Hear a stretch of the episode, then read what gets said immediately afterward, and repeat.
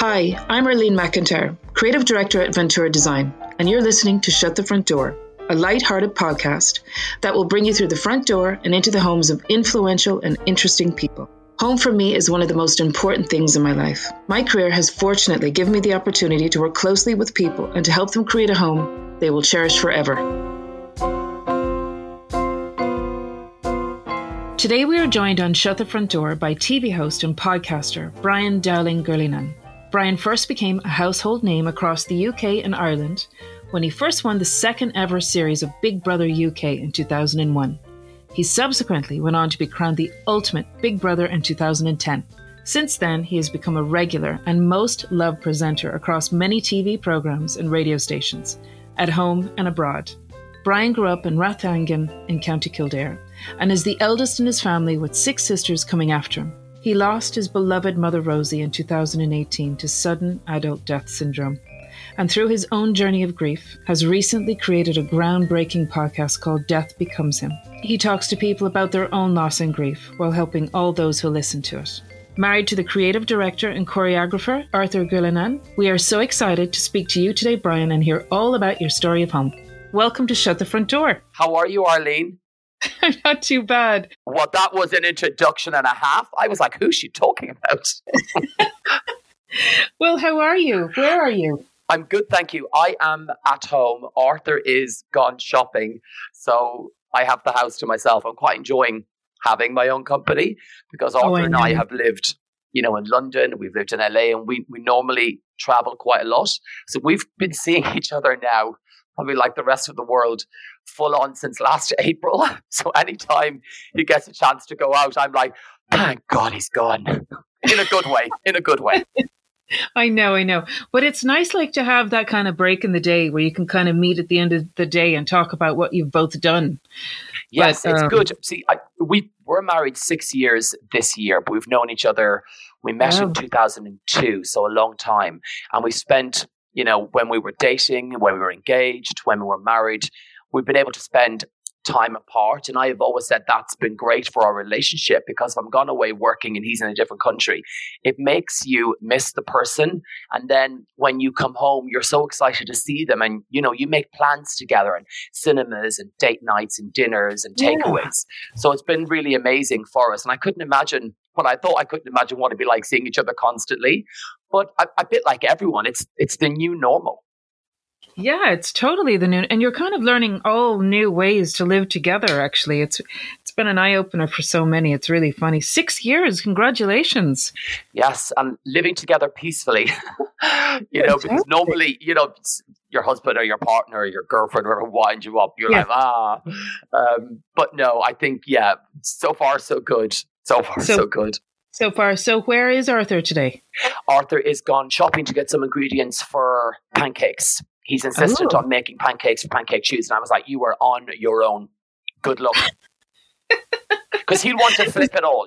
He'll want to be flipping them like he's some whiz on YouTube, and he'll want to be catching them with a pan. And I'm like, I'm not involved in any of that. You need to call your friend Donal for some tips. Yes, I know. If only Donal could, we're in Kildare. He's obviously in Dublin. But ideally, it'd be great to have him here doing it for us. But unfortunately, not this year, next year. And will you have super elaborate pancakes? I'm actually quite basic. I will be the pancake, sugar and lemon juice. That's really it. Whereas Arthur would want chocolate spreads, Smarties, Skittles, buttons, you name it. He goes, Arthur loves his food and he's quite adventurous with his food. I'm quite basic in life. Yeah.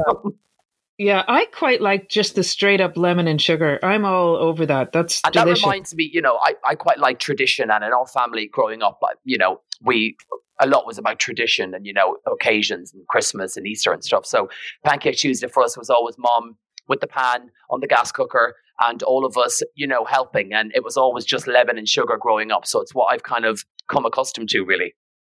Yeah, I know. And if you go abroad to the continent, it's all about the Nutella and the fruit, and they go all out. There's all sorts of stuff. Especially in America.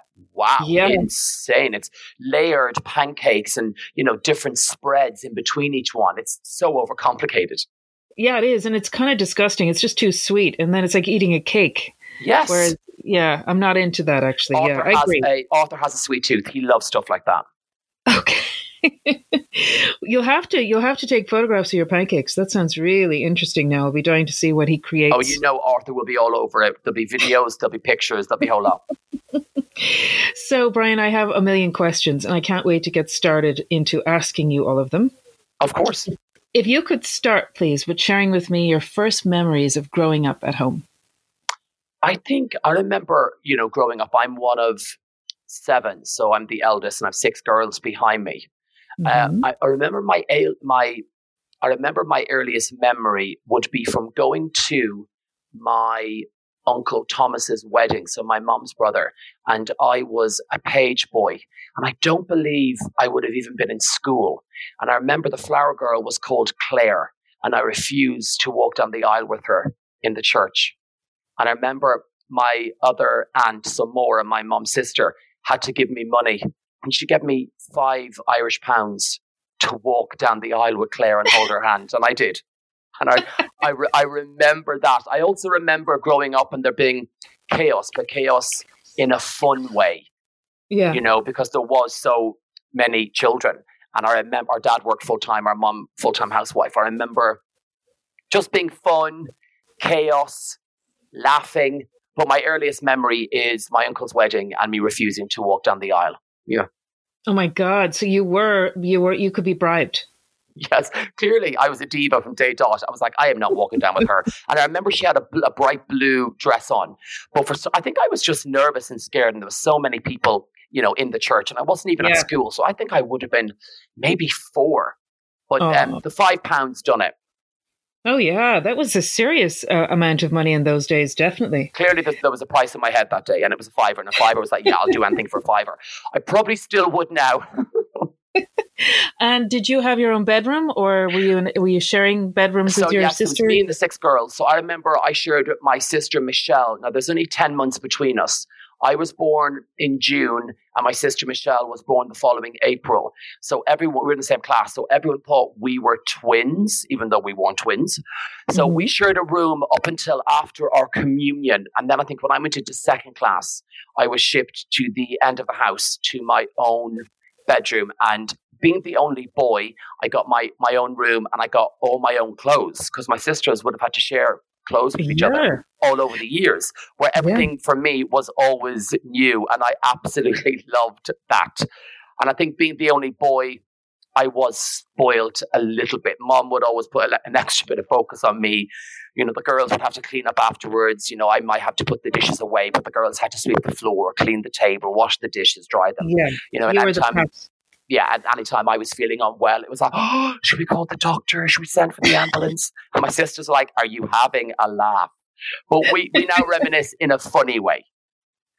Oh, that's so funny. You know, mothers and their sons, there is a thing about that for sure. I agree. And being the only boy as well, it was so special. I remember, you know, having a lot of sisters, and each time our mum got pregnant, I would always say out loud, oh, I hope it's a boy. I really want a brother. But I never did want a brother. I always wanted another sister, so I would remain the only boy. And thankfully, I did. The golden boy. Amazing. Literally the golden boy. I love it. So what posters did you have on your walls? I remember having one of the Barry McGuigan, the boxer. My father had seen it in the Sunday World and he got it for me. Barry McGuigan was one. It was in a gorgeous kind of purpley wine frame. And then there was posters of Aha growing up. And then Kylie. Oh, yeah. Of course, I'm obsessed with Kylie. Still am. But Barry McGuigan. And then I actually got to work with Barry and we lived together for a show in the UK called Hell's Kitchen. And I was telling him that I had a poster of him on my wall for years. And then we're living together. It was very surreal. Was he laughing? That is so funny. Yes, he's such a lovely man, such a great personality. Yeah. You know, so much love, so much fun. And like Hell's Kitchen, that was a tough show. So to have, you know, Barry there was great. And I was telling him that it was on my wall. And my father was like, when I worked with Barry McGuigan, I think my dad was like, oh, he's finally made it. Like I arrived. Anything else I'd done meant nothing, you know, because Barry McGuigan is a legend. Oh, so it was really weird having his posters on my wall. And then, you know, having Kylie's posters on the wall and getting to meet Kylie, you know, they're real kind of pinch me moments as a child, you know, living in Rathangan in County Kildare, very, very working class. And then to have those posters of those people on my wall and then meeting them was very weird. Absolutely. And when did you tell Kylie when you met her that you had posters of her on your wall? Yeah, she actually called me on the phone and was like, "Hi, it's Kylie." And I was like, "Oh, you know, Kylie who? Who's Kylie?" She was like, "It's Kylie Minogue." And I was like, literally, shut the front door. What? Yes, it was Kylie Minogue. And she was saying how when I was on Big Brother, which would be 20 years ago this year in 2001, she was watching the live on E4 and I started to sing Kylie Minogue songs. And she rang Channel 4 and E4 to say it was Kylie. Can you give a message to Brian Dowling? And no one believed it was her. They kept hanging up on her. Yeah, and then I got invited to the Moulin Rouge premiere. And Kylie was in the movie. She was Tinkerbell in Moulin Rouge. And we got a chance to meet, and her brother Brendan was there. And yeah, meeting, you know, Hugh McGregor, Nicole Kidman. I was chatting with Kylie for ages. It was a real, it was almost like a dream. You know, when you think you're going to wake up. And I honestly believed for years I was going to wake up back in my bedroom and the whole Big Brother experience was a dream. Like, it was so weird. I know. Oh my God. Is she tiny? Is she teeny weeny? Tiny, but beautiful. I know. Almost just perfection, and so lovely and so genuine and very, very warm. And you know when you really want to meet someone and then you do, and they're actually better in the flesh. Yeah. They exceed your expectations. Yeah, people don't have, you know, it can go the opposite way. But I've been so lucky when I've met people, especially Kylie, you know, it's like, it's a real kind of wow. And the fact that she knew my name seems so impossible. Like, it really, really does. I was like, and at that premiere, I was like, oh, I've made it. I'm on the record. Nicole Kidman to my left, Kylie Minogue to my right. Like, and for a little gay boy, it was like, woohoo! That is amazing. And this was all at the back of Big Brother. Yes, this was in 2001. This was just from living in the house, God. You know, for 9 weeks where I just got drunk, cried, argued, got naked. And then, you know, and it was so weird because the night when you're in there, you feel like it's so long. Actually, being on Big Brother prepared me for lockdown because it's quite similar, really. You know, but then when you reflect, you know, on the years that have gone by, it was such an amazing experience. I'm so happy I'd done it when the show wasn't as diluted as to what it became. Oh, completely, 100%. In 2001, when it was still a social experiment, when people were still fascinated with the contestants, with the housemates, with the show, with the format. So I'm very, very lucky it was in 2001. I mean, I just can't believe it's coming up to 20 years since you won Big Brother. It's insane. Yes. It'll be 20 years ago. So in 2001, I would have been auditioning. I got a call, actually. Oh, my goodness. I got a call around Valentine's Day to go and meet with the production producer. So around this time, 20 years ago, is when I started to audition for the show. And then I got a place in the house in May. And then 27th of July was when I was crowned the winner. Oh, my God. So let me just rewind a wee bit. So then you moved from Kildare to London. What year was that? When did you go? I got a job with Ryanair as an air steward. I like to say flight attendant. It makes me sound way more glamorous. As a flight attendant, I wanted to be an air steward. I wanted to be an air steward so much. And I remember growing up, my parents, you know, we didn't have a lot of money growing up, but we had everything we wanted. Laughter, you know, love, warm clothes, food, all the essentials. And my parents saved and set me on an airline training course. And it was the Francis Roach Airline Training Academy at Waterford Airport. And I think that would have been around 96 after I left school because they knew I really wanted to fly. And then I'd done that course. And then I went for an interview with Ryanair. I didn't get it. They told me I was too young. And then I was working in Dunn Stores in Newbridge. I was the first male, the first guy on the cash registers. And then I became supervisor in there. And then I seen a lady who was Ryanair uniform. I was chatting. She was checking out her food and she told me she gave me a number. I rang the number. Ryanair, I got an interview the next day and I got hired and I moved, done the training in Dublin. And I moved in 1998 to Stansted Airport, Bishop's Dorford, where I lived with loads of people I'm still friends with, you know, all those years ago. And then I was kind of going in and out to London. And also back then, I was still finding out who I was. You know, I was coming to terms with my sexuality. You know, I was living at home. I was an Irish guy. I missed my family so much. But it was the right time for me. I knew for me to kind of become who I wanted to be, I had to get away from home and stand on my own two feet and find out who I was. And thankfully, I did. Yeah, thankfully you did. Oh my gosh, how exciting. Okay, so then what made you enter the house in the first place? Like, how did that all come about? I seen a trailer for the first season of a commercial on television, and I got an application form for the first season in 2000. And my partner at the time was like, no, you're not doing that show. You know, he was an investment banker at JP Morgan. He was a bit of a snob, privately educated, the complete opposite to me. You know, I said, well, that's why we worked, because we were so different. Mm-hmm. And he said, no, you can't do that. And I said it to my parents, and they were like, no way. You know, will they see you in the shower? Will they see you? Blah, blah, blah. And I was like, yeah, didn't do it. And then I was on a flight and they were talking about Nasty Nick. And I was like, who's Nasty Nick? What's going on? Passengers. And then I remember coming back home and just being gripped to Nick writing names down on pieces of paper. And then, you know, and Anna was Irish and she was a nun and she was a lesbian. I was like, oh, this is so scandalous. Oh, and it was amazing. I remember it well. I remember getting to meet Anna Nolan. I was so starstruck, so lovely and done so well. And I really think that Anna, in a sense, paved the way for me the following year because she was so open and she was so fun. Mm. Yes, and then I watched it. And then I got an application form for the second season of the show, and I didn't fill it out. And my partner and I broke up at the time. And I remember he sent me a text, something about Valentine's Day and how I wouldn't be getting flowers. And I was so enraged. I remember filling in the application form and sending it off. And I drank pineapple Bacardi breezers. I was so glamorous. From the bottle, may I add, not even in a glass, and no straw either. And then I just, you know, who would play you in a movie? Ricky Martin. You know, who would be your mom in a movie? Joan Collins. Clearly drunk on the pineapple Bacardi breezers.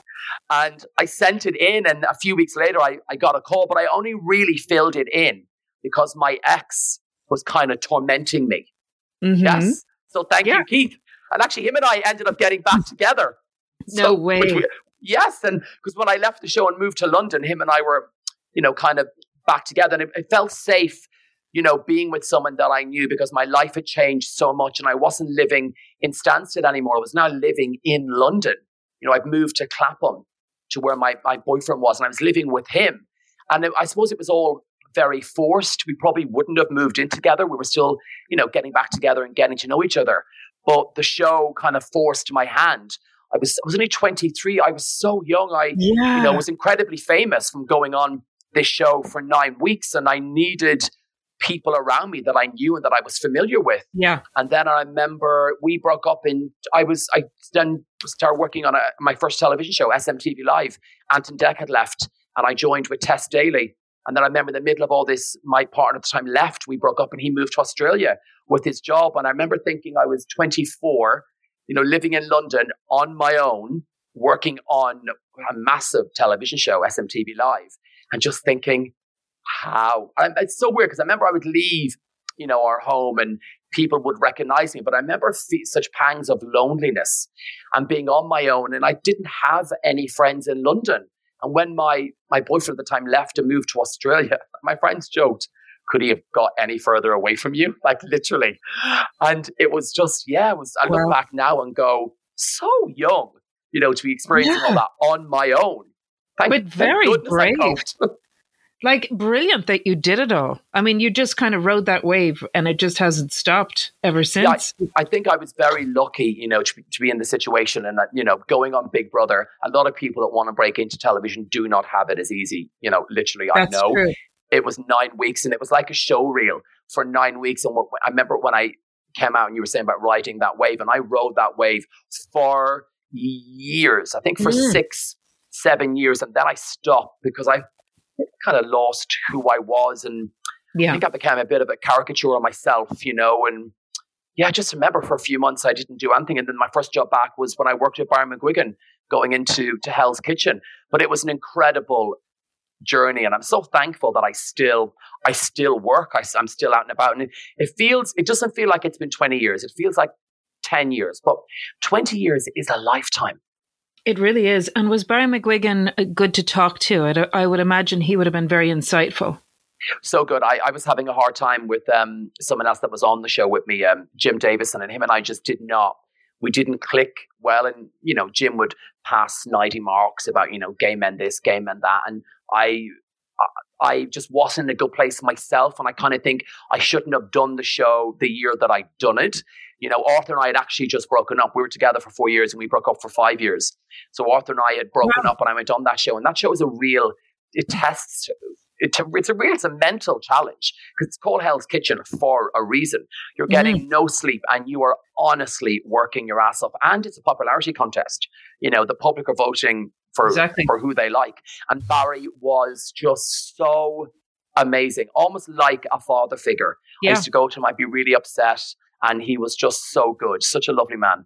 I know. And he recently lost his daughter. He's such a lovely man. And I didn't see, he was on the Late Late Show and I actually, my sisters met me where he was on it. And then actually my sisters told me I'd be upset if I watched it.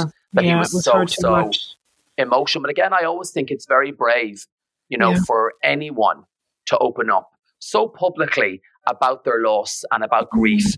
Because it is so sad. And I think a lot of people years ago used to feel quite uncomfortable about talking, about mental health, which people do now, but also talking about grief. And I think it makes people uncomfortable to know if someone is sad because we just want to fix it. We just want to make the situation better. But what I've learned from, you know, doing the podcast Epicoms and losing my mom is sometimes you just want people to listen. That's all you need. Yeah. You just need to talk it out. You just need to remember them and just talk about them. And I think it's, you know, I fully believe talking is therapy, and the whole premise of the podcast was to have open, honest conversations. So when I see anyone, especially an icon like Barry McGuigan or a sporting hero, you know, talking so openly about it, I think it's an amazing thing. I think it'll encourage other people, especially men, to open up the conversation. Especially men. I just thought he was so brave. Oh my goodness. I everybody that watched that, I'm sure, wanted to reach out and give him a big hug. It was very, very emotional and very touching. The poor man. I hope he's okay. For sure. I think people love him now even more. Yeah. Because I think when people are so open and so vulnerable, I think people really respond to it because it is relatable. Sadly, you know, we're going to lose our parents. Sadly, we're going to lose people we love. You know, that's just what happens, you know.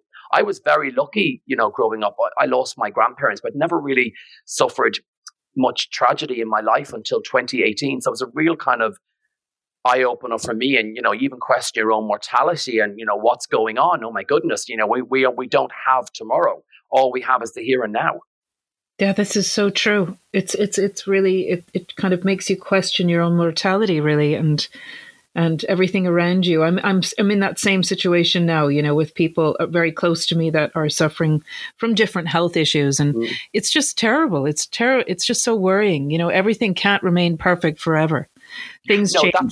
That's the thing. You know, and I used to always, when we lost our mom, I kind of thought this only happens to the movies, or you see it in a soap opera, you know, you read about it in a magazine or in the newspaper. But then when it comes knocking on your own door, you have to, you still have to go on. That's the thing about it. Life sadly goes on, and you have to live your life in a very, very different way. And you're almost trying to find a new identity, you know, because, you know, my mom was my best friend. She had me at 21. She was very, very young. It was feasible my mom was going to be at my 40th, my 50th, my 60th birthday. For that to happen the way it did, and I was in a different country, you really have to kind of dig deep, you know, because the days are dark, and the thing with grief is it can send you down a dark path. Thankfully, you know, I think when you have good support system around you, I think that's what's very, very, very beneficial. Yeah, definitely. And look, things happen. They can happen very unexpectedly as well for people. And you just, unfortunately, some people aren't prepared for this at all. It just hits them from the side, and it's so shocking to them, and they're dealing with the shock as well.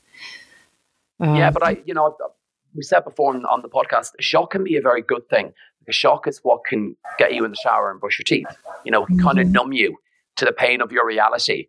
You know, so I was I didn't know how I was doing stuff. And it wasn't even when I started doing the podcast, I realized it was actually shock.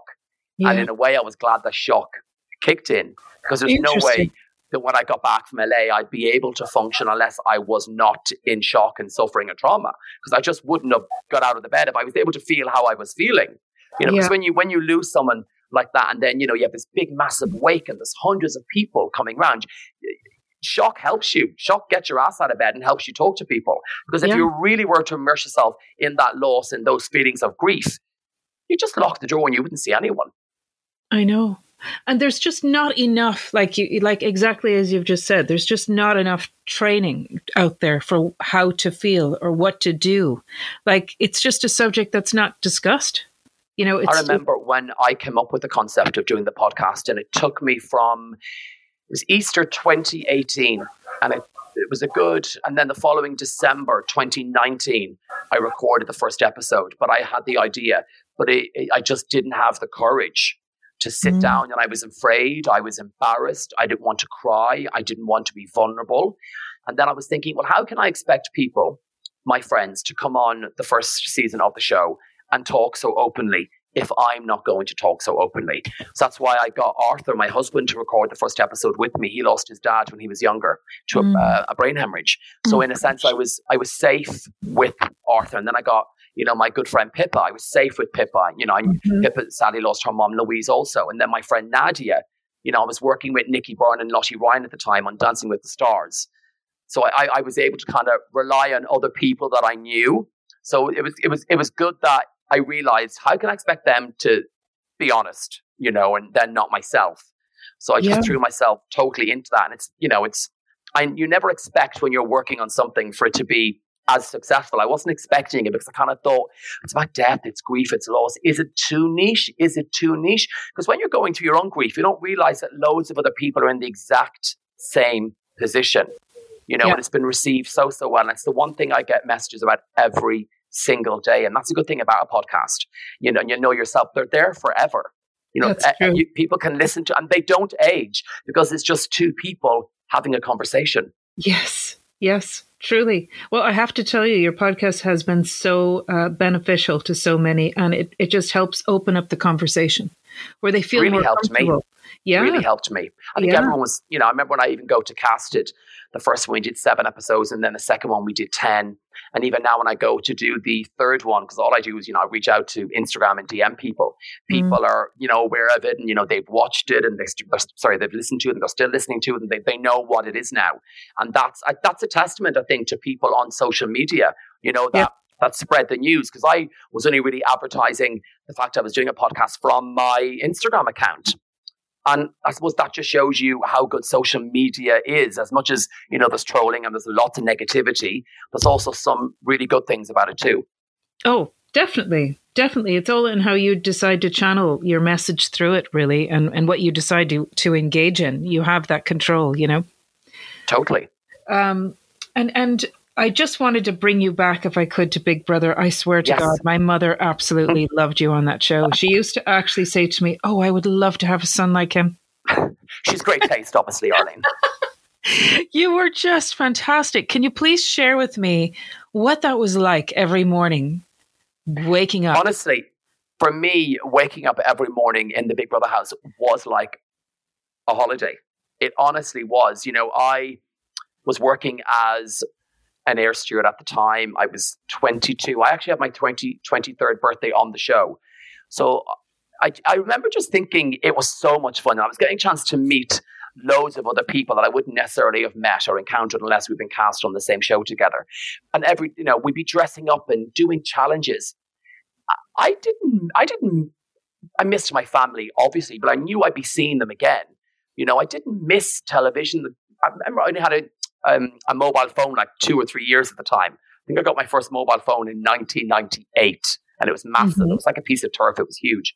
Yes. You know, so I suppose back then in 2001, phones weren't really a thing, you know, not like it is now. But I remember just enjoying it and literally having so much fun and trying to tell myself not to get drawn into other people's bullshit or get drawn into drama. But look, that's going to happen. You're in a confined space together with other people. There are going to be arguments. You know, and there were. And just privacy. You had no privacy. I mean, even having a shower was it being... Yeah, I remember in the first episode, my parents went to a local pub in Rathangan, and I was nude on the first episode, you know, in the shower. And like, you can see you can see my arse, you can see bits and pieces, like you can see what's going on.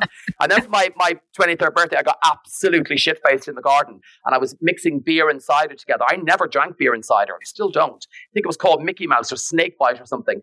And I remember Like, I'm bending over and they are ripping my underwear off me. And like, and I'm bending over still. And it's like, they're not cutting away from this. And like, there I am, literally naked in the garden on national television. But at the time, you don't think people are watching. I forgot there were cameras. Really? Because you do. You'd hear them go. Yeah, that's what I wanted to know. Yeah, you know where they are even. Yes, because you, when you walk in, you know, the first few days and the first week, you obviously, and the show is getting made and they're finding out what works, what, you know, from a production point of view. But you'd hear them go, and you're like, oh shit, what's that? What's the camera? You know, but then there was something quite safe also about not having to worry about anything. That they'll sort me shower gel, they'll bring in toilet paper, they'll provide us with cereal, you know, they'll give us bread. It was quite nice. And have you remained friends with everybody from that show? Sadly not. And that's something I've been thinking about lately. I'm not in contact with anyone from any time on the show. I'm not in contact with anyone from 2001. Wow.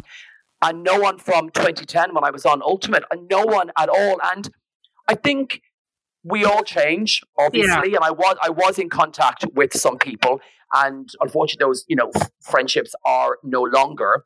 Mm-hmm. But I have been thinking about reaching out to some people, and I'm sure I could. There's been no drama. It's just the fact, you know, living in different countries, traveling a lot, and then your interests change, and I think you become different people. I was 20, like I turned 23 on the show. You're a long time ago. Even from Ultimate, which is 11 years ago. You know, I'm married now. You know, I'm a different person. I've no ill will against anyone that was on any of the shows. And, you know, if I bumped into them now in the street, I'd be like, oh my God, how are you? But being 20 years this year, I am debating as the winner, is it my job to organize the reunion? And then I'm like, is it my job to pay for everyone? I'm like, what do I do?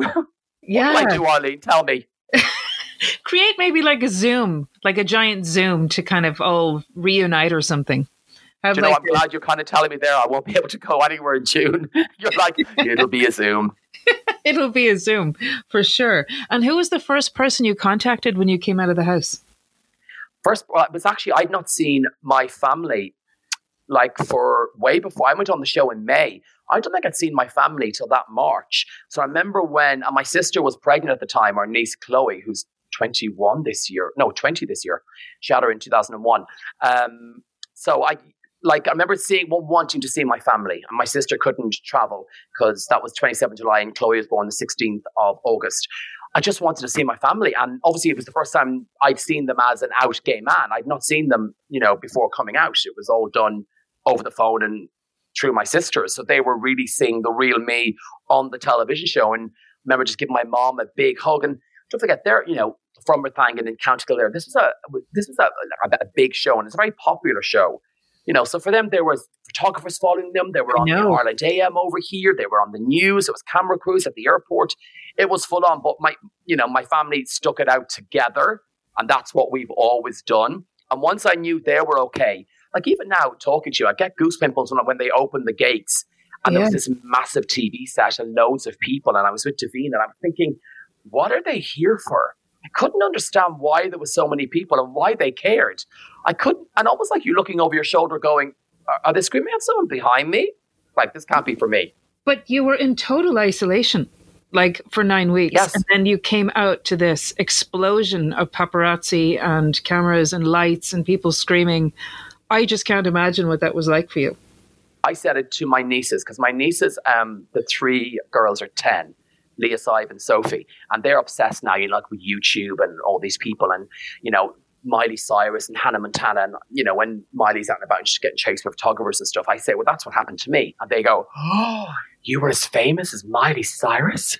And I'm like, well, back in the day, yes, in 2001, that's what it was like, and that was the extent. I remember. Of it. And that's an honest comparison of, you know, going to places and having to leave through back doors and coming through kitchens, and I had bodyguards for like a few weeks. You know, oh my God! Yeah, no because way. you wow. Because the show was. I think the final week, like 9 or 10 million people voted. I think more people voted for me to win Big Brother than they did when Tony Blair was elected Prime Minister. That will tell you the extent. I could have been Prime Minister. That will tell you the extent people were, you know, thankfully were obsessed with this show, and they. People would walk down the street. And I remember leaving the show, and I remember I just wanted normality, and I was invited to all these amazing parties, and I said no. The first premiere I went to is Moulin Rouge. Remember, like, for weeks, I just went to play tennis on Clapham Common with my boyfriend, but having two bodyguards who were the ball boys was so weird. Like, they were, it was like a real, it was just very, I just wanted to kind of get away, and I wanted to get on a tube, and I remember going to the cinema to see Jurassic Park. It must have been Jurassic Park 2. I've been so excited. Yeah.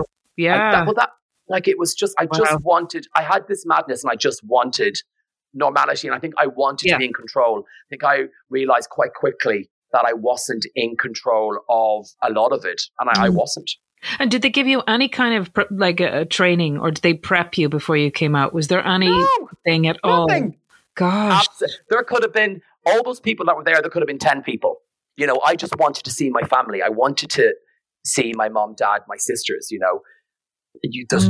That's why they give you the bodyguards, you know, just to make sure that you're safe, because you're obviously now, well, you're famous, you know, you're known, definitely. You know, wow, you have a public profile. That's insane. And can you remember your homecoming in Rathangan? I think the whole nation followed your victory at that time. It was absolutely massive. We had a police escort. Yes. I know, like, I'm telling you, like, this is how major it was. And it was in a massive people carrier, a police escort the whole way down. And there was this massive artist stage was erected in Rathangan. There was photographers. Brenda Donoghue was there, and she was on the Jerry Ryan show. I remember thinking, what's Brenda Donoghue doing here? And I was seeing people that I went to school with. And at that time, I was shooting a documentary called The Life of Brian that I didn't really want to do, if I was being honest with you, because I just come off a reality TV show and the cameras were following me again. And I remember thinking, oh, do I really want to be doing this? I know. But it was just, and then I remember going to Dublin that night and staying in a hotel because I wasn't really able to go out because it was, I suppose it was, the fame was probably too much. And I think, you know, that was the thing, was that you were, every time you left your hotel or every time you left your house, you were, you know, people knew who you are, and there's no training for that. So you just have to, you know, I'm a talker and I used to talk to certain people for ages, and it's like, you know, hi, how are you? Thank you so much. But again, I was so young. You know, and I almost feel like I've been doing it now. Well, now it's completely different because people now know boundaries. You know, people are very, very different now. Yes. Whereas back then in 2001, bodyguards, playing tennis, Kylie Minogue, paparazzi. Nicole Kidman. I mean, it's just insane. And really, it was still so new. So, like, there just wasn't any way you could even begin to imagine what it was going to be like for you when you came out of the place. Like, it was nothing at all. Yeah, totally. You know, and then I remember watching Pop Idol, you know, Gareth Gates and Will Young. And then I remember thinking, even with them, they've no idea, you know, what's coming their way. Because I'd watched, what did I watch? Oh, and Hearsay got together, Pop Stars. And Hearsay, the band. I remember watching that. Yeah, I remember. And thinking, I wonder what that's like.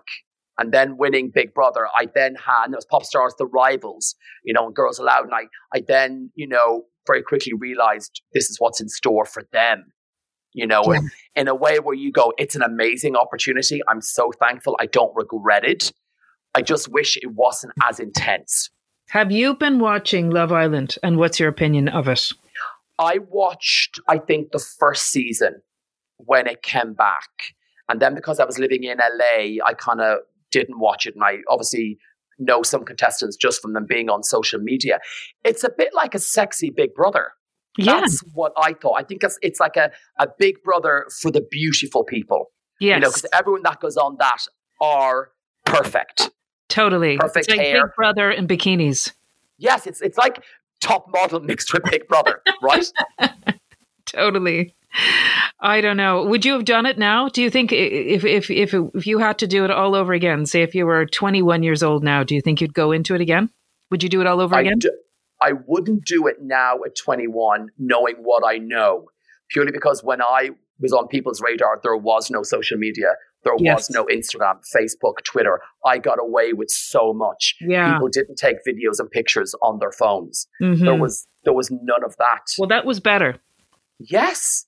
So yes. I couldn't, purely for what people would say about me, and they can write what they want. They can make up what they want if it's a good story. You know, at least back then I kind of was controlling the narrative slightly. Yeah, you know, but with social media, I think it's harder for girls, honestly, than it is for guys. I think girls are under pressure on the shallow stuff, their boob size, their bum size. Oh, she's got wrinkles. Oh, she got hair extensions. Oh, she's not natural blonde. Or look at her lips. Or look at her clothes. Or she didn't dress like that. Oh, she looks too tarty. Or she's too reserved. She's so boring. Oh, she's kissed a guy. Oh, she's kissing two guys. She's a slut. Like, it's so... And I have six sisters. A lot of my friends are female. And I just think that girls are criticized so much more. Mm-hmm. They are. They are. But like back when you were doing Big Brother, I think it was just very different. Like, I don't even think people were as critical of when you were doing Big Brother. People were, there was a more genuineness when people met you, people out and about, and people were a bit more respectful, I think, as well, Whereas now I think it's a free for all. Yes. And I think now if you have a public profile, no matter how famous you are, there's a price on your head. And totally. I really do believe that, and you see all the magazines now that do the spotted, that encourages people to take people's pictures and let them know where they are. But listen, we all sign up for it. I sign up for it. Everyone that does it. But I think you can still have a private life.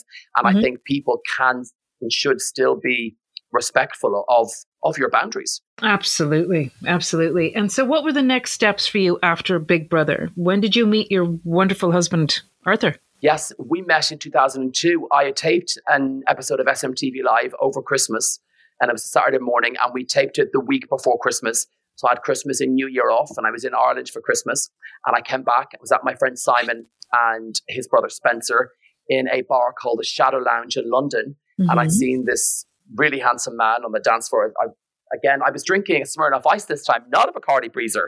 So clearly, when I was on Big Brother, I got classy. And it was bye-bye Bacardi Breezer, hello Smirnoff Ice, from the bottle, but this time with a straw. So, Arlene, I'm getting classier as we talk.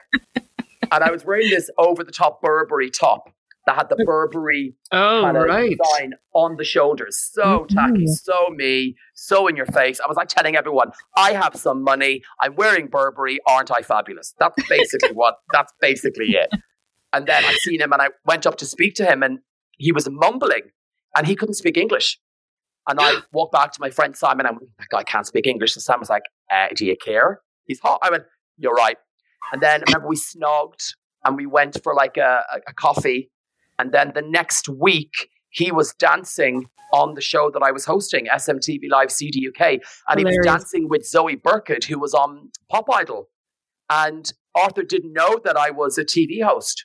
He didn't know. And I remember standing there with Tess and saying, that's the guy I went on the date with. And I snogged. And Tess was like, oh my God, he's gorgeous. I was like, I know.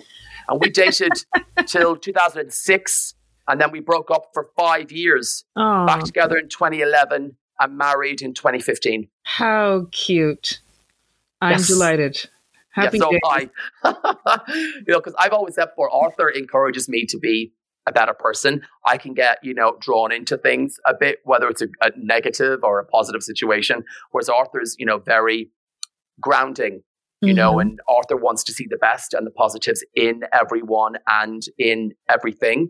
And stuff like that is contagious. I like to think that I'm a realist. I used to be probably a little bit more pessimistic, but Arthur is so optimistic. The glass is half full, and you kill people with kindness. No matter how toxic or nasty people are to you, don't allow anyone else to control how you react to a situation. That's exactly. Why, I've learned a lot from him. Mm-hmm. So was he living in London at the time? Yes. Okay. And then what made you go to LA? Arthur was over there for a television show. For a job. We'd lost Mum in 2018 and Arthur went over to New York in 2017, then moved to LA in 2018. And I think losing Mum was the real realization for me, going, absolutely, yes, I will go and live in LA. I applied for the O1 visa. I got the visa, flew over to LA. We had a gorgeous place over there. We had a pool, we had everything. Oh, wow. I still missed home because, LA, it's not like London. There's an 8-hour time difference. There's totally. Like an 11-hour flight. I remember that the year I was there, I remember one year I'd done 12 or 13 long haul flights that year for work. Ugh. And that's a lot. Yeah, it's exhausting. And I just kind of thought, I'm not sure how long I can do this for. And then I'd done Dancing with the Stars as well as a way of testing the water and see what the opportunities are like for me in Ireland, you know, and it gave me a chance to live in Dublin. I was living on Capel Street for a few months, and then COVID hit and we couldn't go back. I was in Ireland, you know, and then Arthur packed up our place and said, let's move back full time. We would have been there till at least the end of this year, And obviously with COVID and everything else, we kind of moved back home a year and a half early. Wow. So now you have a new home together in Kildare. Yes, we're in Kildare. And this is the first time I've lived in Ireland, you know, full time since 1998. Oh, and gosh. The first time Arthur and I have lived together by ourselves in Ireland ever, you know. And what's it like? Like, how does Arthur like living in the country? Arthur is a creative director, choreographer, so his whole industry has stopped working. You know, because Arthur, you know, so I really fell for him because his industry is completely affected. But I think what it's allowed us to do is to kind of sit down and plan and make decisions, you know, and kind of get to the right answer. Because when you're traveling so much, you know, and you're living in different countries and your family are away from you, you know, you can just get so carried away with traveling and doing this and doing that. It's been so good for us to kind of slow down ourselves, you know.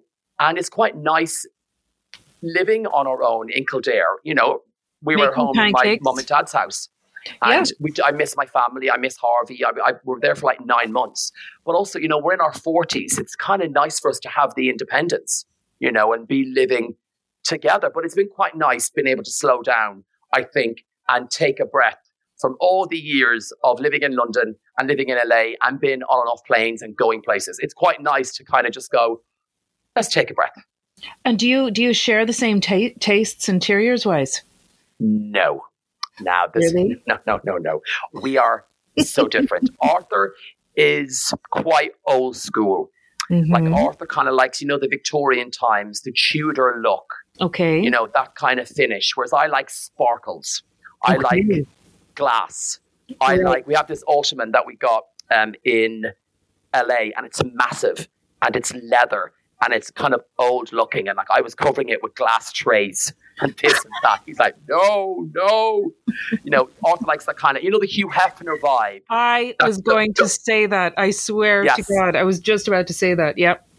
That's him. He kind of likes that rustic look. Gotcha. You know, those bold, deep colors, the velvet. Almost like, you know, a gentleman's cigar room. Yeah, you know, 100%. The wood. Because I'm like, let's put a Swarovski crystal there. Let's put a glass there. Let's put the pink flowers there. You know, and he's like, no. But look, that's the joys of relationships, right? So you're a little more glamorous. And he's a little more restrained. See, you said glamorous, Arthur says tacky. Oh. Yeah, tacky and common. And that's, I'm a little like that. Like I am, and that's, I'm very bold, even in my clothes. Like when I go away on holiday, I am wearing the boldest top. I remember went for our friend Brian Ormans, who actually done your podcast. Brian and Pippa were for Brian's 40th in 2019, and I wore a crop top. And I remember, like, and I said, you know, I'm not going to look like this forever. And I wore a crop top, and they were like, "Are you for real?" I'm like, "Yeah, I am for real. I am 40 and I'm wearing a crop top." So, like, I just wanted to see. I couldn't wear that, you know, to Dunn Stores. So I'm in Ibiza, and I have this big straw hat.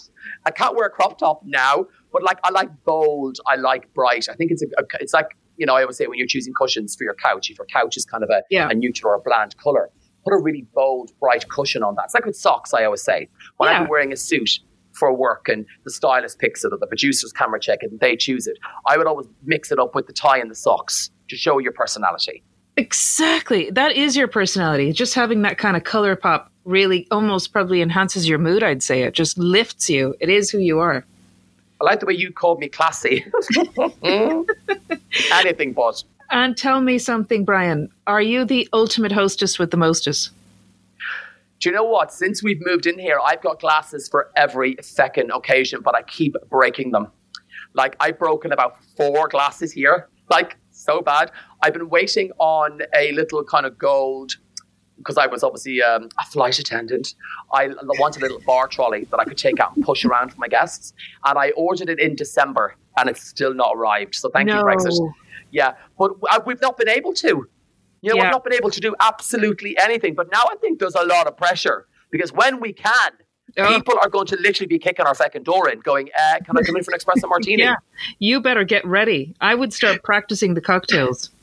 My issue is when I have people over for dinner, I can't sit still. So once I know people are finished, I have to clear the tables and then start washing pans and loading the dishwasher. Whereas, and some people don't like that, but I have to have everything clean before I start doing dessert. Do you know the sort of way? I'm a little bit like that. I hate to admit that. I am exactly like that. It just bugs me that I know that's all waiting for me.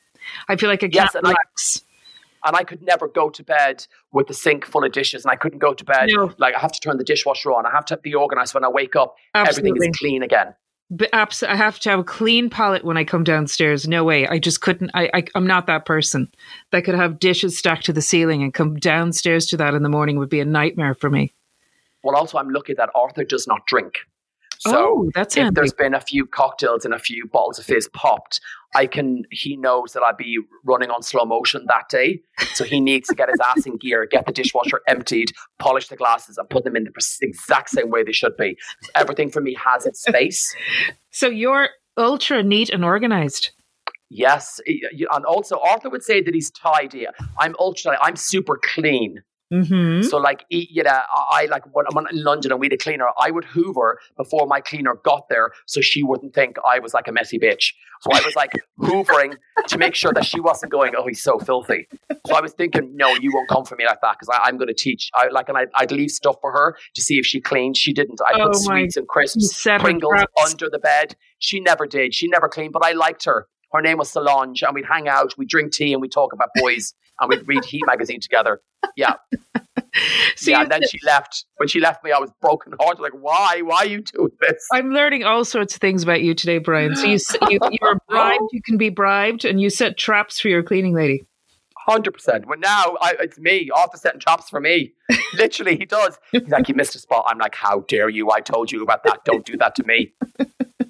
I'm a bit like that in our showrooms, Brian. I'll just put a little happy face into a mirror if I think it needs dusting. And then I know somebody will pick that up and know it was me that saw that. So it's just a kind of a nice way of saying, just keep an eye on the dust because it can happen. But I think I take after my mom like that because with 7 children, you know, my mom being a full-time mammy, my mom was always on the go. My mom was always working and she always had the house clean and immaculate. And we were like, how are you doing this? Yeah. So I'm a bit like my mom. I clean as I go along. So I don't need to say, oh, I'm going to clean the house on Wednesday because I'm kind of doing it Monday, Tuesday, Wednesday, Thursday. Like, you know what I mean? I'm kind of doing it as I go along. And that works better for me. Yeah, I'm more calm when everything is kind of somewhat organized and neat and tidy around me. If it isn't, I'm just not relaxed. I can't even relax and watch something on the TV. I just have to have everything sorted, done, closed off, ready for the next day. Then I relax. Dishes done. Totally. Yeah, I hear you. And do you make your bed every morning? Every morning. Well, we have a massive, massive bed. Like, I think it's either a super king or a super, super queen. So it's like an empress. It's massive.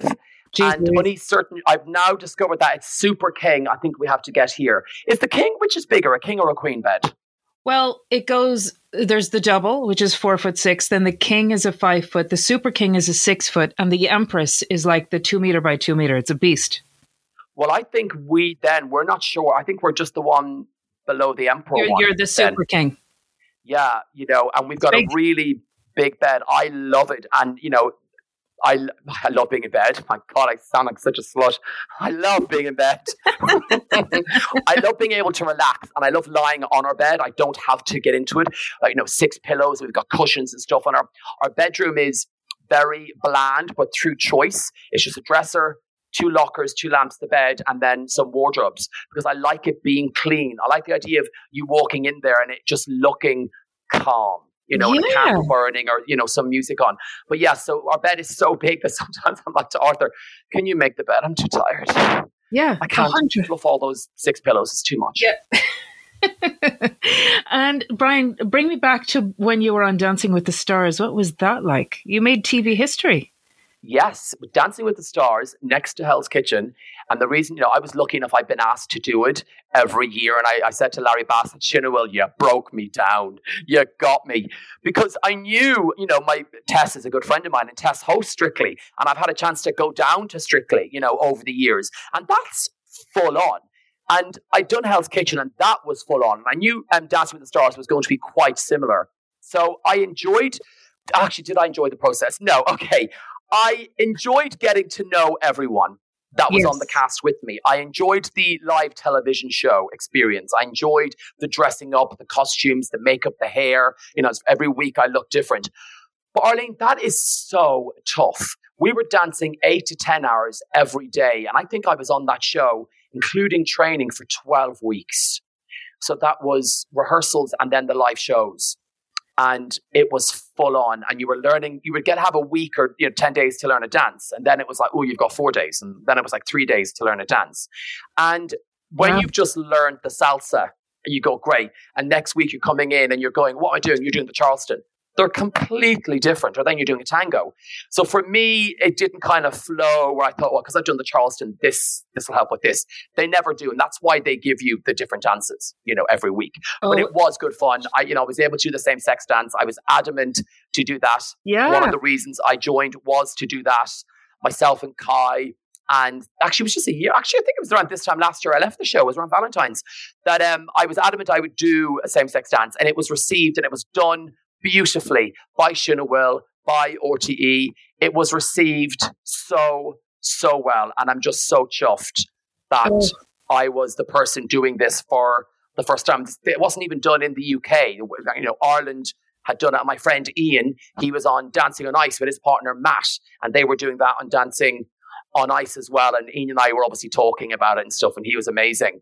But yeah, I look back at that and go, wow, it's so funny because I remember I was so happy doing the dance with Kai, and then I was sent home the next week. Oh my God, I love it. So it was almost like, you know, when you go, oh my God, isn't this amazing? You're in the bottom two, you're doing the first dance off of the series, and you're going against Sinead Carroll, and Sinead from Bewitched is a phenomenal dancer. So I was like, but literally the following week I was in New York. It was all good. It was all good. What an exciting time, though. That must have been. So you rehearsed. Was there a lot of rehearsing involved in the whole? Yes, we had 4 weeks before the show starts. Okay. And with those 4 weeks, you're kind of doing group numbers and you're kind of looking at your first two dances. Wow. So for me, it was the salsa and the American smooth. And then there was 2 or 3 group numbers. But then once you prep those, you then have to, you're then in showtime. And then it was less time to do the dances. And my partner, Laura Nolan, is a world champion. Mm-hmm. It was Laura's first year on the show as a pro. So I'm kind of happy that I had a newbie. Mm-hmm. And we got on so well. And then Gráinne Gallina, who's become a really good friend, she was dancing with Kai. And then I got Kai for Switch Up Week. So it was such an amazing experience. And the good thing about it was, even though we were rehearsing so much every day, we still went out, you know, for the odd night, just to kind of relax and unwind and have a few cocktails. And no one was competitive. I was happy for any one of those to win it. And, you know, Lottie, an amazing dancer, so focused, so determined. And that's really when things with COVID started. We were all on the show and we were due to go back for the final week. And then they brought the show forward a week on the semi-final. Yeah, I remember that. Oh my gosh. And tell me, was it different? We're still in the same position now. Was it different doing a live show though? Like, were you absolutely terrified? Was your heart beating in your chest when you were about to start? What was that like? I remember, you know, lucky enough to work on live television show as a host, and I love it. And I think everyone was surprised how nervous I was. It's very different going out in a live television show and hosting when you've rehearsed and done it all. Going out live and dancing when you are not a very good dancer and you're trying to mask your lack of ability with costumes, hair and makeup, because that's what I was doing. Because I was thinking, one of the night I had the mohawk, I was thinking, if they're looking at my feet, there's something wrong. So I would go into wardrobe going, no, tighten that, make that more revealing with the makeup, no, put another curl in the hair. Because I wanted to sell the kind of the dance and what it looked like. But I was so nervous. I remember doing the salsa and I had to put money into a slot machine. And I went, Brian Dowling and Laura Nolan. And Laura walked away and I thought, oh, part of the dance. I went, oh no, come back. And if I look at the, you know, I've actually not watched all my dances. because I can't watch myself when I'm vulnerable. It's so funny. I just can't. It's so awkward. And my mouth was open every fucking week. They actually had to tell me I remember. To close my mouth. It was constantly open. They were like, can you shut your mouth? It was too much. But I dressed up every week. My hair and my look was different every week. I loved it. Fair play to you. That is really not easy to do. It was not easy. No. You know, for all them that were on it and everyone that does that show is full on. It's a bit like Hell's Kitchen. It's a real test of who you are as a person, you know, and because you're forced into those situations that are so stressful. I hated Saturdays. That was the camera run where you would do your dance on camera and then you're forced to watch it back. Oh. Horrible. Absolutely so degrading because I was so bad at it.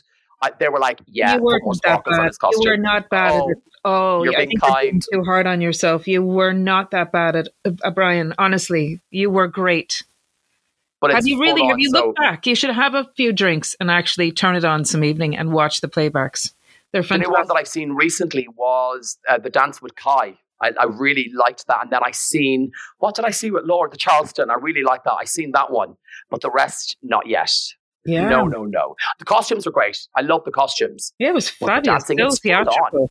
Yeah, loved it. So theatrical. Yeah, it was great. Very kind of a very uplifting show. Definitely loved it. So, Brian, what's the biggest purchase you've ever made during the pandemic? Ooh. Well, we've just moved house. So maybe I'm going to say, actually, no, I'm going to tell a lie. It's nothing house related. It's skincare products. Oh. I'm constantly online shopping. I'm constantly on Brown Thomas actually looking for candles. And I got, Jo Malone hand wash recently and lovely. Skincare products and stuff like that. Yes. And I just got myself a new dressing vanity area, and I was on Blank Canvas Cosmetics the other day and buying brushes and brush cleaner and all this, and Arthur gets notifications. He's like, who has spent €100? I mean, it's me, sorry. And he's like, you spent €280 on hand wash? Yeah, sorry. Who's the most domesticated out of the two of you, do you think? Me. Oh, really? Yes. I'm like, I want everything to be perfect at Little House on the Prairie. So even though we can't have anyone round, you know, I'm making sure that the hand wash is there, that the hand lotion is there. In the bathrooms, we have shower gel for guests, you know, conditioner, you know, a hair mask, a new dressing gown. You know, yeah, the towels are washed every week and no one's visited the house. Like, I'm full on. Do you both love cooking? No. Arthur can't cook, won't cook, no interest whatsoever.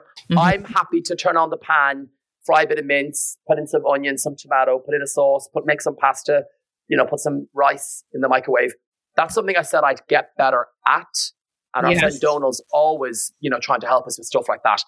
I just, it's not, I mean, I did home economics in school and I can cook, but I don't really enjoy it. It's like, you know, people say, oh, they love cooking and they love going to the gym. I'm like, I need to love that more and do one more than the other. Yeah, totally. And do Brian, you enjoy cooking?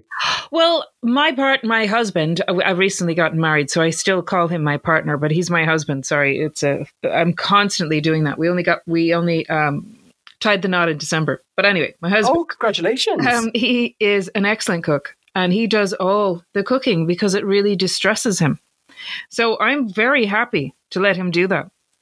And then is he quite good? Yeah, he's very good. Yeah, he lived in Italy for 20 years. He's fabulous. Really, really, really good. Seriously. And I feel so lucky. Like every meal, every evening is just like restaurant level. No, I'm not kidding. It's just delish. But he just loves it and he takes great pride in his cooking. So for me, I'm very lucky. I mean, I get to do all the cleaning, which suits me because I like that part of the kind of that de-stresses me, to be honest. Once I know everything is that works really well. He enjoys cooking and you enjoy cleaning up. Yeah. Match made in heaven. It does. It totally does. And the cooking is delicious. So gosh, yeah, suits us. But I do like cooking, I guess. But I know his cooking's better than mine, so I don't really... Right. Yeah. Yes. Why bother? So let him do his thing. Yeah, let him do his thing. Exactly. So do you think you'll have a big housewarming party when the lockdown is over? We've got a really big garden. So I like the idea. I've already said, I'm thinking drag queen DJ outside the kitchen. a mixologist in the garden, Ooh. T-shirt optional, depending on the weather.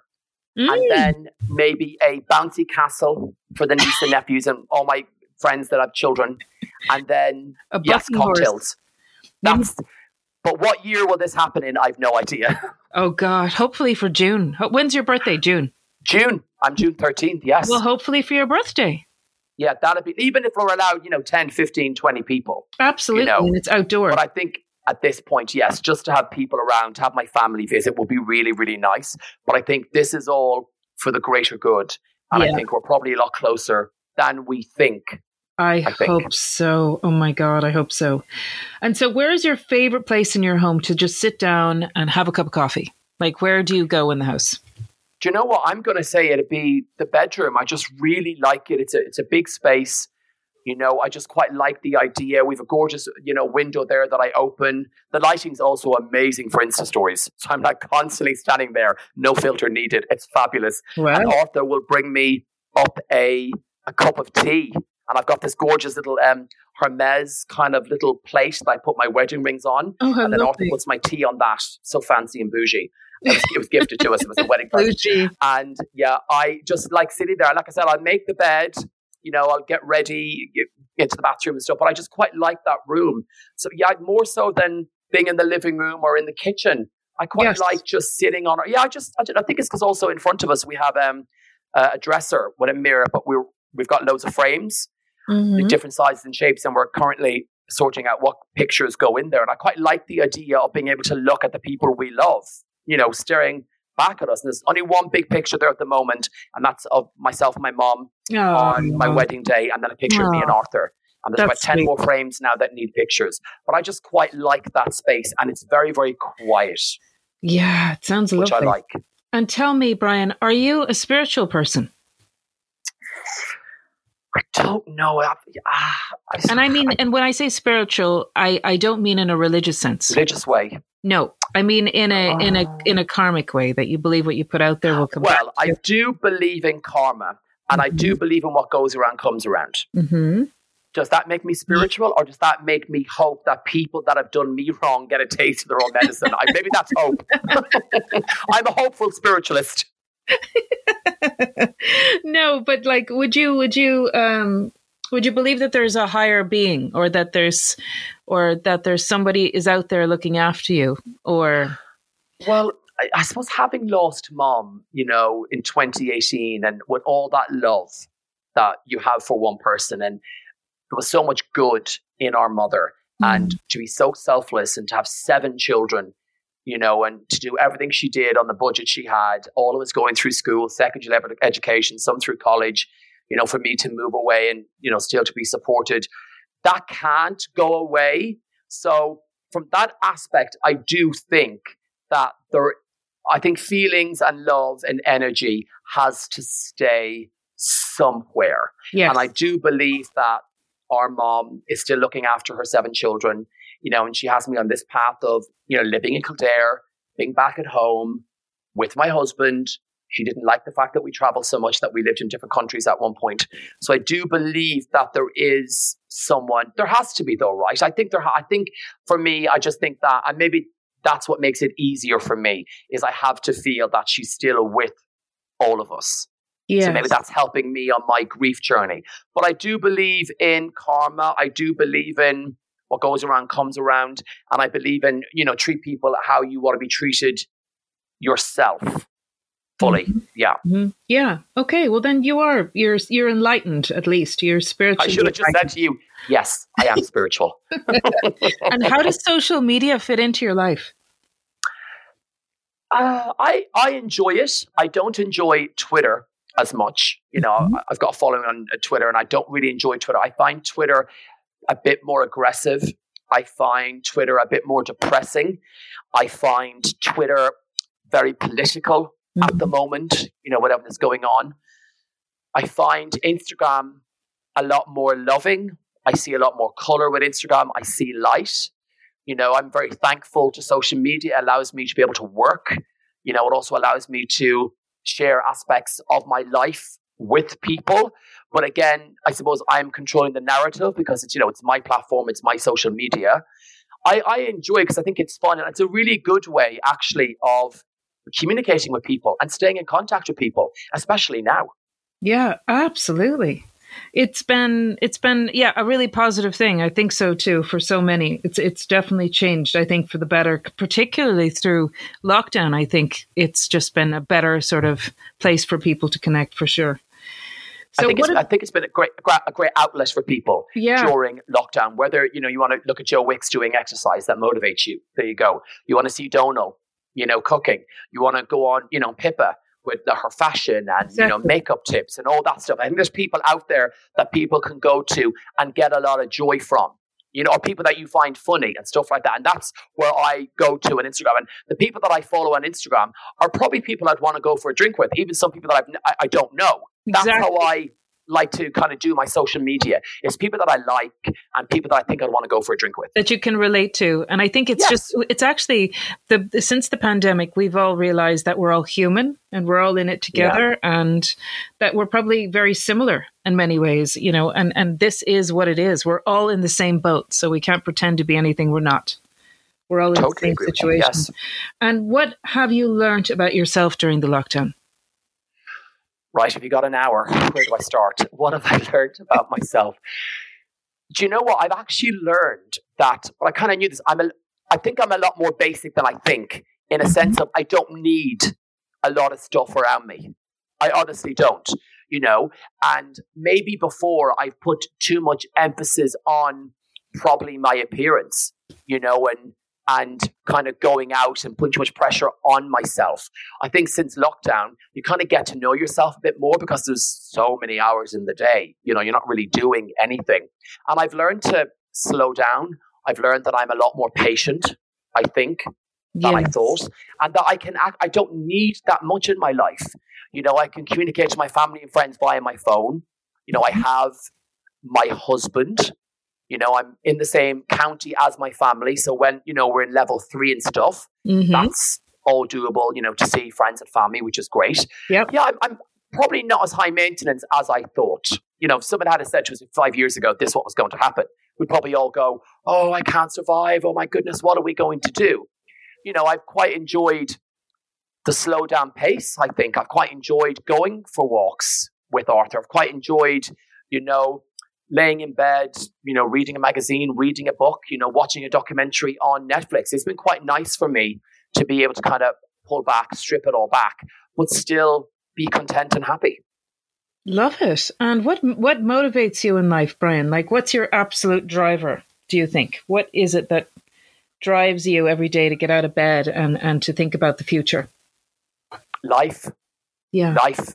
I questioned, you know, heavily my own mortality, you know, over the last few years with losing mom, and the fact that I was so naive in life thinking that I was going to have my mom till she was 90, you know, I'd be 70, she'd come live with me, you know, fantasizing about how it would be. She'd be, you know, a little old lady with little red cheeks. And I fantasized about all of that. And I fantasized about how all my sisters will all grow old, like we're 80 and 90 and we'll all be healthy and we'll all be successful. And that's, unfortunately, that's the Walt Disney version. It's not life. So not having my mother around me motivates me. It motivates me to be a better person. It motivates me to be a nicer person, to be less judgy, to be more patient. And I'm not guaranteed tomorrow. You know, Arlene, none of us are. So I have to live each day like it's my last. And that's honestly what I've been doing. I've used to always put so much pressure on myself. Oh, I'm not going to eat that. I'm not. Yes, have the bread, have the donut, have the cupcake and the 2 packets of crisps and the glass of champagne if you want. Life is for living. And that's what I've been doing over the pandemic, as, you know, enjoying life and doing the stuff that brings me joy. You exactly. know, and doing all that. Like I'm saying, yeah, I'm not going on a summer holiday. I can look bloated. I can look 4 months pregnant. It's fine. You know, no one cares. It's stuff like that you go, you know, like not even been able to go, you know, to get the face done or to get a facial and go, oh, there's a line there. Oh, Arthur, I can lift my eyebrow now. Look at that ridge, you know, because to be so obsessed with that, you know, in a fun, healthy way. And kind of for all that to be gone away now, I just think it's kind of okay. But I suppose life, and now I try to and want to live my life in a way that would make my mum proud. So now I know I can answer yes and no now much more quickly. Whereas before I probably was a bit of a people person. I wanted to please people. I don't want to upset them. But just saying, no, that's not for me. I'm going to pass or no. You know, but obviously in a respectful, polite, appreciative way. Yes. But life is just so short. I think when you go through grief and loss, and, you know, when you lose loved ones, it's a real thing of where you want to live and, you know, you want to be here. And I used to always say, I used to always celebrate birthdays. I was the one person that would always celebrate a friend's birthday and always try and do something. And now even more so, because I used to always lie when I wasn't 40. I'm 38. I'm 37. Now I'm like, yes, I'm 43 this June. Aren't I lucky? I'm 43. I'm going to turn 43. You know, my mom passed away at 61. If that's the case, I've got less than 20 years. That's not even 20 Christmases. I love Christmas. So I try and make each celebration one to remember. Yeah, I love all that, Brian. It sounds like you've become very, what's the word I'm looking for? It's very sad that you've lost your mom, but the whole experience has really enriched you in many ways. It's like it's deepened you. Yes, which is, you know, in a way, because you're going through such tragedy and such loss, but in a way you have to hope. It's us having lost our mom and then I don't enjoy life anymore. Well, what's the point in that? We've already lost our mom. That's the worst thing that has happened to us. Okay. But that's just life. That's what's going to happen. So now every morning when I wake up, I'm opening the curtains. I'm opening the window, no matter what the weather is like outside. Just get that, you know, the fresh air in and go, you know, yes, we have another day. Our mom passed us in death syndrome. So she passed in her sleep, you know, and I was afraid. I can laugh about it now, but I was afraid to go to sleep days and weeks after we lost mom for fear I wouldn't wake up. But it was, you know, because you kind of think, well, it's going to happen, you know, and then we all get tested and, you know, we're all fine. None of us don't have it, all good. You know, we got the heart check and all that at the Matter Foundation. They were amazing. But it was a real thing of going, yes, we're alive. Your life is for the living. And you can also honor the person you've lost by living your life to the fullest and by being a nice person. That is amazing. I love that, Brian. And what advice would you give to your younger self? That's a good one. Oh, you don't sweat the small stuff. Don't stress about it. It'll all be fine. Actually, that's what I'd say to him. I'd say, Brian, it's going to be fine. And probably take a bit of a risk and say yes more. I remember years ago, you know, being offered stuff going, no, not for me. You know, and I was just like, no. I was probably too safe in my environment. And then since I got older and we lost mom, I was saying, like, you know, we've done the Fittest Family celebrity version of that.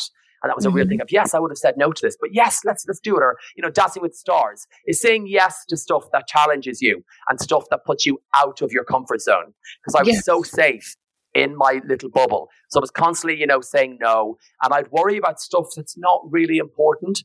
And I've also learned that what people think of you is really none of your business because they don't know you. So don't concern yourself with that. And when people say horrible things about you on social media or they're trolling you, you know, hurt people. So that's so good. What they do. Hurt people. Oh, wow. That's really good. Because if you're coming from a good place and you're full of love, you're not thinking negative thoughts or horrible thoughts about someone. So it's just stuff like that. And I think, you know, in my 40s now, I kind of know who I am and this is the person I'm going to be. I think in our 20s and 30s, we're capable of change. I think, you know, in my 40s and then coming into, you know, midlife and 50s in a few years, you kind of go, well, you know, this is me. This is who I am. And these are the people I'm surrounding myself with because they bring out the best in me. And yeah, I would just say to much younger, just it'll all be fine. Enjoy the ride. Who has inspired you the most in life that you've met along in your travels? Do you know what? I'm going to have to say my family, and that's because family is so important. And, you know, and that's probably a cheesy answer, but I would have to say my family because they've been here for me and, you know, from coming out and, you know, to going on national television and, you know, choosing the career that I've had, and they were there front and center all those times on television, all those times getting people to vote for me. you know, in 2001 and then again in 2010 or through Hell's Kitchen or recently on Dancing with the Stars. And, you know, my sisters danced with me for a number. I'd done the cha-cha-cha and it was a memory lane, and I chose my mom from the year she passed in 2018. And my six sisters came on the biggest show on television and danced with me, shaking their pom-poms, you know. And so I'd have to say it'd be family. My sisters inspire me every day in their daily lives and being mothers and homeschooling their children, you know, and the fact we don't have our mom anymore and how they're each affected greatly by that every day. And I think as the eldest son and the only boy, I worry about them, you know, because they don't have a mom anymore. And I just think family and our mom and what she done for us, and Father Christmas came every Christmas. We got everything we wanted, Easter eggs, you know, Valentine's cards, everything. And I think I respect that because, you know, it wasn't easy and there were sacrifices. And my mom, you know, over the years was always the last person to sit down to have our dinner because she was constantly running around. You know, when we were younger, mom wouldn't have much food in her plate because we would have to eat. There were so many of us, you know. So I suppose family inspired me. And I think I've learned a lot from my family, especially my sisters when they became parents. And, you know, all my nieces and nephews, and they're rare, almost like siblings because my sisters are so close to each other, you know, which has been great for them. And seeing my nephew Harvey and being at home, living with him for 10 months and seeing my baby sister have a baby. I was in awe of her, you know, at 28 and, you know, having a baby and having no mom around, you know, and her last conversation with mom was about getting pregnant and, you know, having a baby, and mom was going to look after the baby full time, you know. So the fact that, you know, my sister still gets out of bed every day and she's a hairdresser and, you know, does her thing, and her whole career has been affected by the pandemic, but she's still out there doing her thing. And I respect family, 100%. Love it. And Brian, maybe also by Britney Spears. Oh my goodness, Britney's in the news. What's all that about? Go Britney. I got a chance to meet her. We danced together. I interviewed her. I'm like Britney obsessed, and I watched the documentary. I love empathy, and I think she suffered, you know, greatly on a public platform. I think how people treated her and what she went through is shocking. I think she's owed so many apologies from people, you know, maybe even starting at her own family, you know. But again, I can't comment on that because I don't know what's going on. None of us know what's going on. Just her music and, you know, Hit Me Baby, Upside Did It Again, Lucky, you know, Work Bitch, Womanizer. You know, she had such, you know, to have that, what happened to her, and then that rise again, and, you know, just phenomenal. And I went to see her perform, and so family, then Britney. I know. And I don't know where she came up on something on social media where I saw an image of her where she was hiding in a cafe with her little baby. Have you seen that the picture? Paparazzi were around her and she was crying. And they wouldn't leave her alone. Like, it's just terrible. It's almost like they wanted to break her. It's almost like they, you know, she became so famous. But when someone's so famous and then kind of untouchable, all you can do then is just kind of watch the fall, right? And kind of, I think that's what they've done. And she shaved her head. It was just, I just, even now, everyone has an opinion on her, but you just have to hope that she's healthy, happy and safe. And, you know, I do think we'll see her tour at some point. I think in the coming years, I think we will. I think that's what she loves to do. And I'll be front row. Oh yeah. She's great. She is great. You'll see me beside you on the front row. That sounds just everything she does, and she was the first one doing it. And if you look back at all those songs and those performances, and I don't care that she doesn't sing live. She's dancing. Look at, do you know what? I actually explained it to be like me with Dancing with Stars. I said, I'm giving you a Britney. Yeah, the dancing's not so good, right? But look at the hair. Look at the costume. Look at the attitude. That's basically what I said, and it's true. And Brian, where do you see yourself in the next 10 years? The next 10 years, still in Ireland, maybe a dad in 10 years. Yes. Wow. Yeah, that often I've been, you know, having those conversations for a long time. Now we're obviously living in the same country, but again, during a pandemic, it's so difficult, you know, to do anything now at what's going on. In 10 years, I'll be in my 50s. You know, I'm not going to age gracefully. I've said this to everyone. I said, get ready. I said, I'm just going to have it all done. you know. It'll be all over my Instagram, you know. I'm almost, you know, can't wait to have the surgery. I'm going to get this lift here and put a staple in here and then I'm going to move my nose up here. And my friend's like, are you serious? I'm like, yeah, like I'm serious. I just, you know, I still want to be healthy, happy and safe, you know, all that stuff. But I suppose just to be content and happy. It's funny, you know, I wish I could say it's about career and work and stuff, but I've always been more focused on content and happiness, and that everyone around me is also content and happy. You know, I think we all think 10 years is a long way away. It's actually not when you think about it. They're going to go so quickly. For sure. And it's scary. I'm so surprised to learn what a family man you are. You really are. Yeah, like family means a lot to me, and it always did. And, you know, I remember even when I worked at Ryanair back in the day in 1998, and I was constantly on planes and coming home. I've never missed a Christmas at home. I've always been at home Christmas Eve, even married, you know, and Arthur's gone to France, see his family. I've always stayed in Ireland. And even when we do have a family, you know, I think I'll always be at home with my family down at my... And there's a real blessing in the fact that I didn't go back to LA during COVID, because God knows I would have been so in LA and not being able to see anyone. That would have been scary, you know, to be so far away and not be able to be with anyone. And so I'm kind of glad we made the decision and stayed when I was here, because it could have... The other side is just, no, I couldn't have done it. Yeah. And tell me, if your home was on fire and you could only save 3 items in your home, not including Arthur, what would they be? Well, he'd be left anyway, because I've got 3 items. I'm like, bye, Arthur. I'd open the window for him. 3 items. Okay, but the first one would have to be my mobile phone. Oh, it just would. Because I've also got a lot of videos and pics of mom and all the kids when they were babies, and Arthur and I, you know, from all over here. So my mobile phone. Yes. And then I was thinking I would probably be, I've got this little gourd Louis Vuitton, like traveling. It's a checkered grey, and it's black, and it's got the grey LVs. Remember, I got that in New York with Pippa, but that's also got my passport in there. Ooh. So, but I just love that piece of luggage. So I take that with me. And then a third piece, what would it be? Your charger?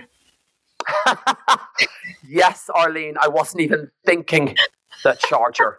So it'll be my mobile phone, my mobile charger, and then my little Louis Vuitton little travel thing with my passport. And Arthur gave me a chain that is in there, like a necklace. He gave it to me as a gift. And because we traveled so much, it was always in my little travel thing when we'd be away. And there's a picture of him in it. So I would take them with me. And the charger, of course.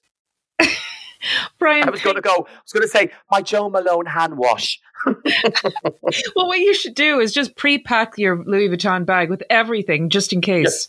Yes. I should have a trolley by the door in case there's an emergency.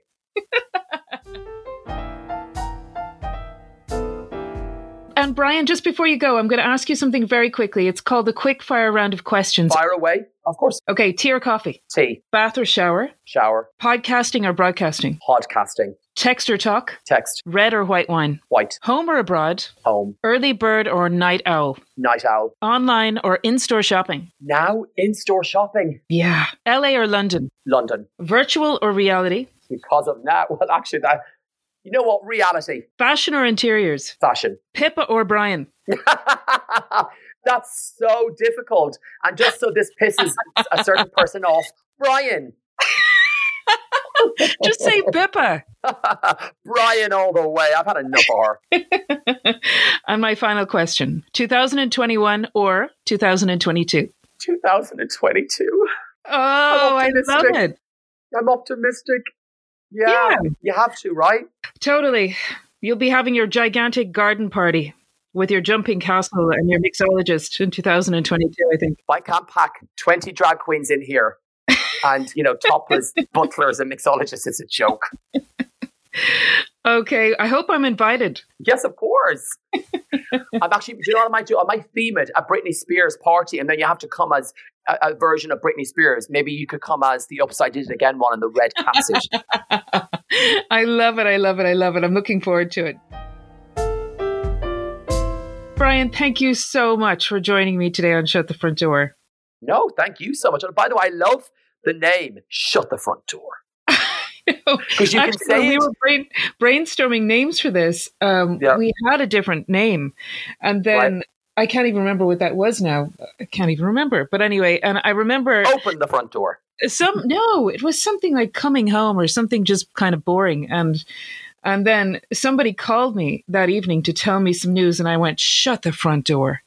And then I went, shut the front door.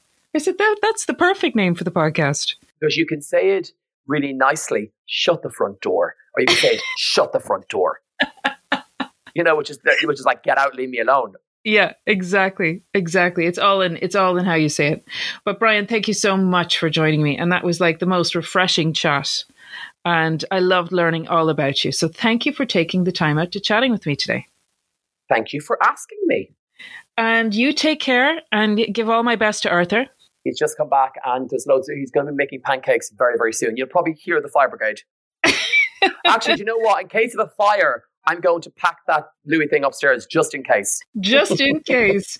Perfect timing. You take care. Thank you.